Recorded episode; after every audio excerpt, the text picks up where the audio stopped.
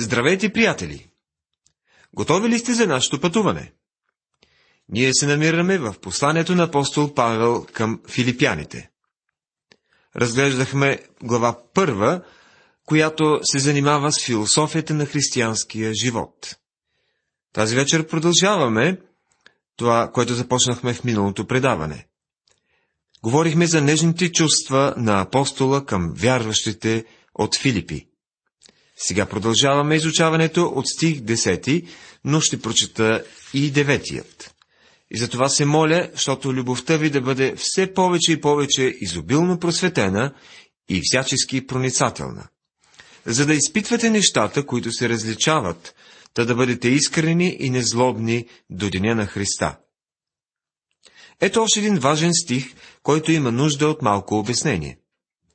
Когато апостол Павел казва, за да изпитате нещата, които се различават, той има предвид, че вие имате нужда да направите разлика между различните неща. Това има нещо общо с волята на Бога за живота ви.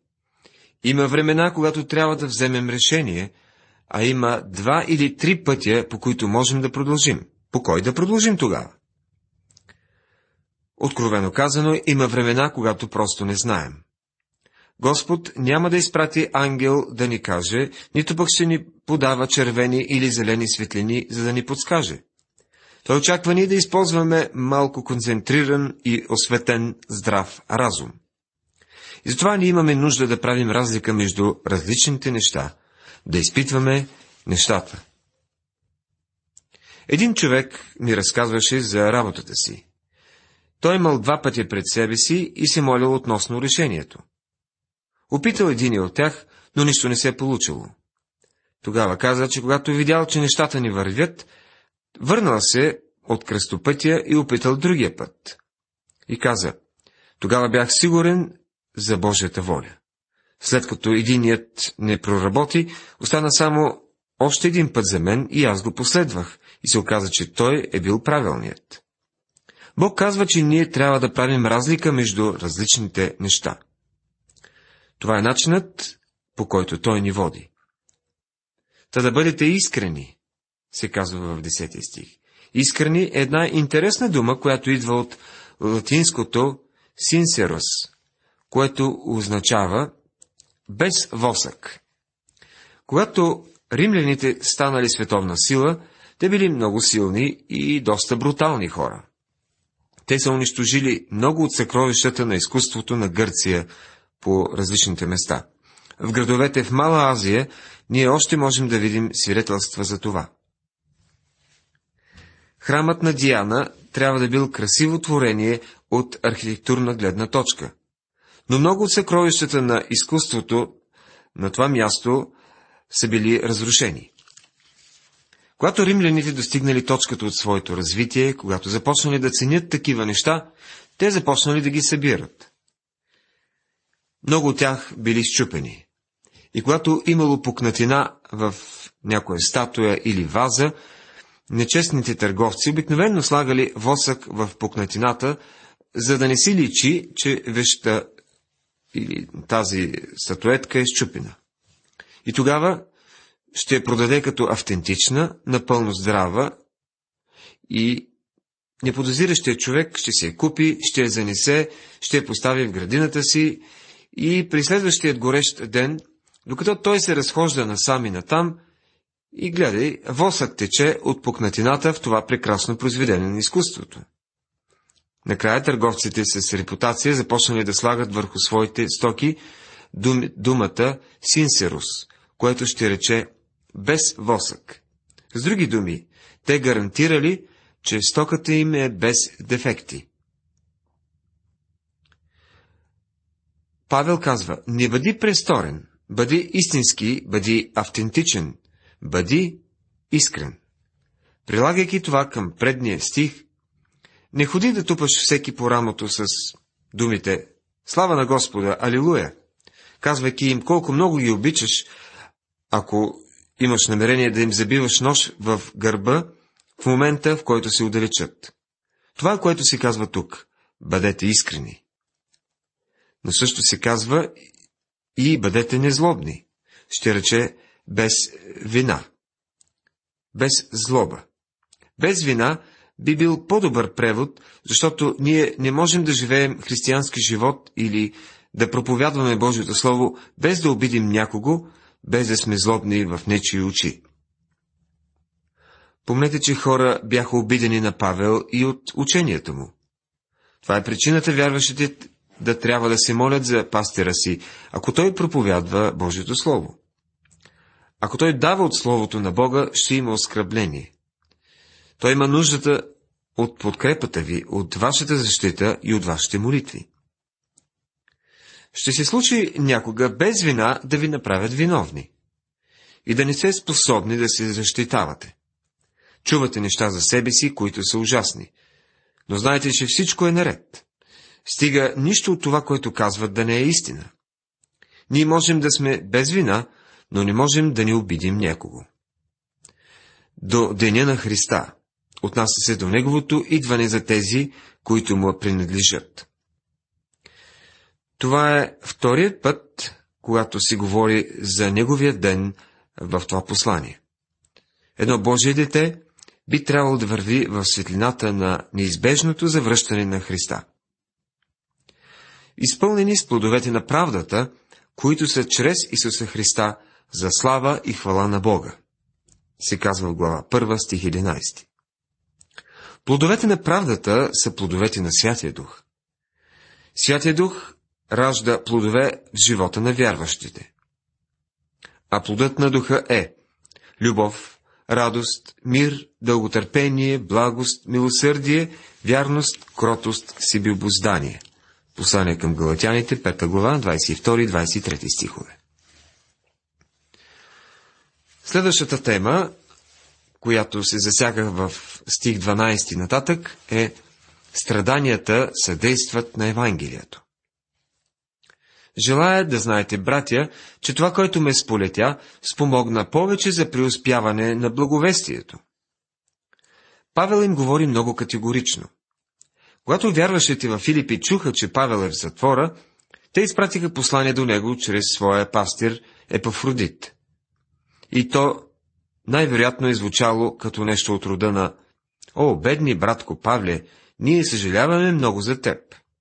Сега твоите велики мисионерски пътувания ще престанат. Ти си в затвора и словото няма да излезе оттам. Павел казва, вижте, искам да знаете, че словото излиза и нещата, които ми се случиха, няма да престанат, но всъщност те съдействат на словото. Сега той ще разясни какво има предвид. До толкова, защото стана известно на цялата претория и на всички други, че съм в окови за Христа. Послание към филипяните, глава 1, стих 13. Палатът всъщност бе съдът на Цезар. В Дяне на апостолите, 28 глава, 16 стих ни се казва, когато влязохме в Рим, стотникът предаде запрените на войводата, а на Павла се позволи да живее отделно с войника, който го вардеше. Тоест, Павел бе вързан с верига за член на преторианската стража, а тези мъже бяха римските патриции, които пък бяха част от домакинството на Цезар. Когато Павел бе обърнат, Господ Исус каза, че ще разгласява Моето име пред народите и царе и пред израелтяните. Дяне на апостолите, 9 глава, 15 стих. До това време Павел бе донасъл Евангелието най-вече до обикновената, безинтересната част от гражданите на Римската империя. Но сега той имаше член от императорското домакинство, прикован за себе си. Всеки 4 часа при смяната на стражата, един страж напускаше, за да бъде сменен от друг, който щеше да бъде прикован за апостол Павел. Как мислите, за какво говорише Павел през тези 4 часа? Можете ли да си представите вашето паство приковано за вас? Моето предположение е, че някои от тях се отдъхваха, когато виждаха сменещият стража да идва, за да ги смени. Те казваха, братко, толкова се радвам да те видя. Този човек Павел се опитва да направи християнин от мен. Вярваме, че много от тях дойдоха до познанието за Христа. Евангелието проникна в домакинството на Цезар. По-късно Тертулиан писа, че римското правителство е било обезпокоено, когато бе разкрито, че християните са на позиции с власт. Много от тези мъже умряха по-късно за вярата си в Господ Исус Христос.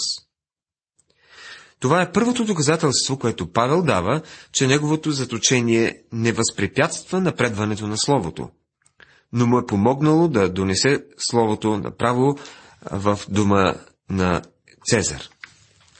Не само, че заточението на Павел му спомага да достигне до палата със Словото, но то постига и нещо друго. И повечето от братята на Господа, удързостени от успеха на оковите ми, станаха по-смели да говорят Божието Слово без страх. Послание към Филипяните, първа глава, 14 стих. В ранната църква имаше много мъже, които искаха да излязат и да свидетелстват за Христа, но след като чуха Павел да говори, те казваха нещо от рода на Човече, бих искал да свидетелствам, но не мога да говоря така, както Павел го прави. Докато Павел бе навън, проповядващ Евангелието, други се чувстваха недостойни, некомпетентни или недостатъчно обучени.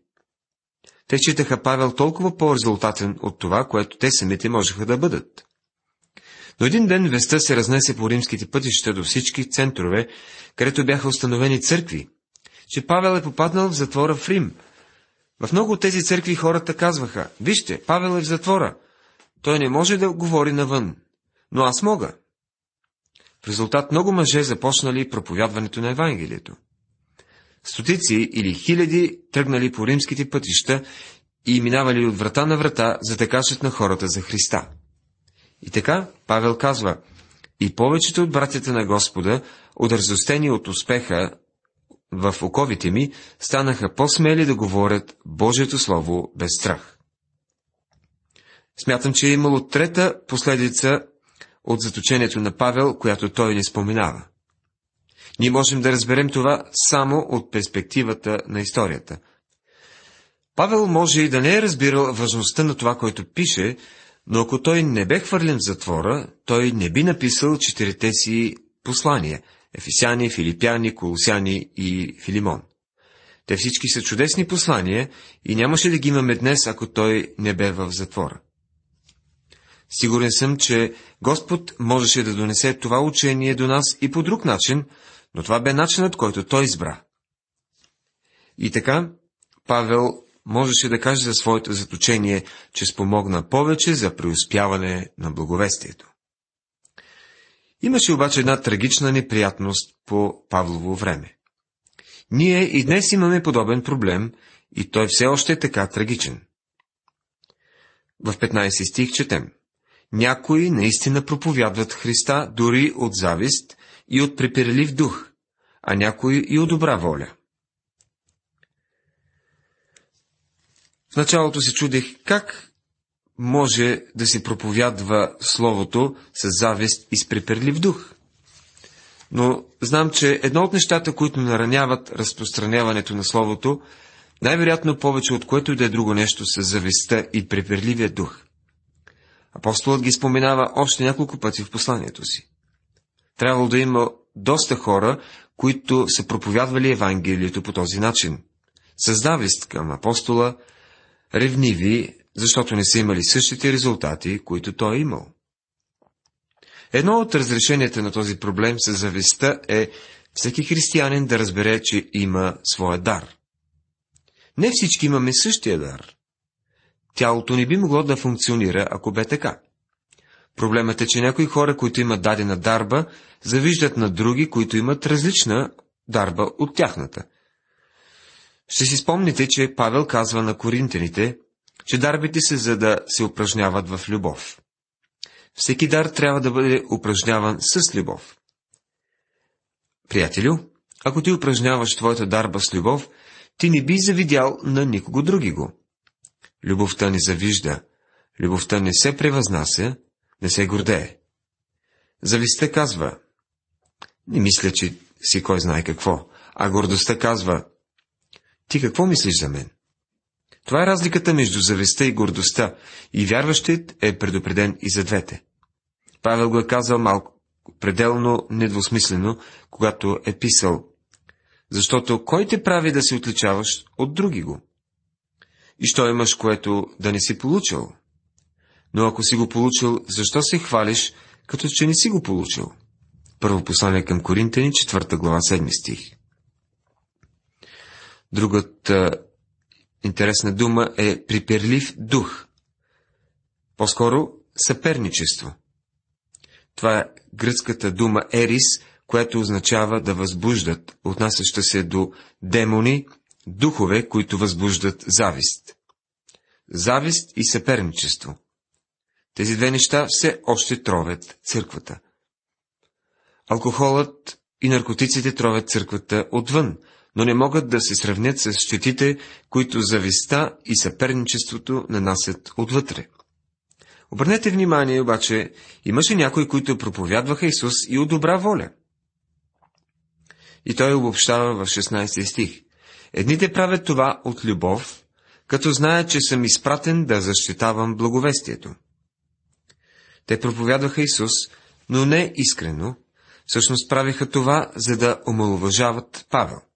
Те завиждаха на апостола, но те не бяха в състояние да кажат нищо против него. Сега, когато той беше в затвора и бе неспособен да се защитава, тези мъже щяха да излязат и да проповядват Евангелието, но те щяха да имат много малко, което да кажат против Павел.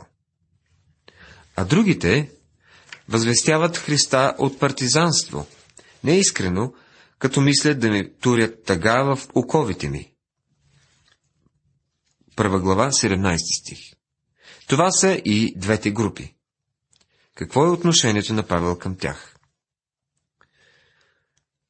Чуйте го в 18 стих. Тогава що? Само той, че по всякакъв начин, било присторено или истинно, Христос се проповядва. И затова аз се радвам и ще се радвам. Важното за Павел бе, че Христос се проповядва, без значение дали това бе правено искр... неискрено или от правилни мотиви. Трагично е, че понякога Христос бива проповядван от завист или преперлив дух.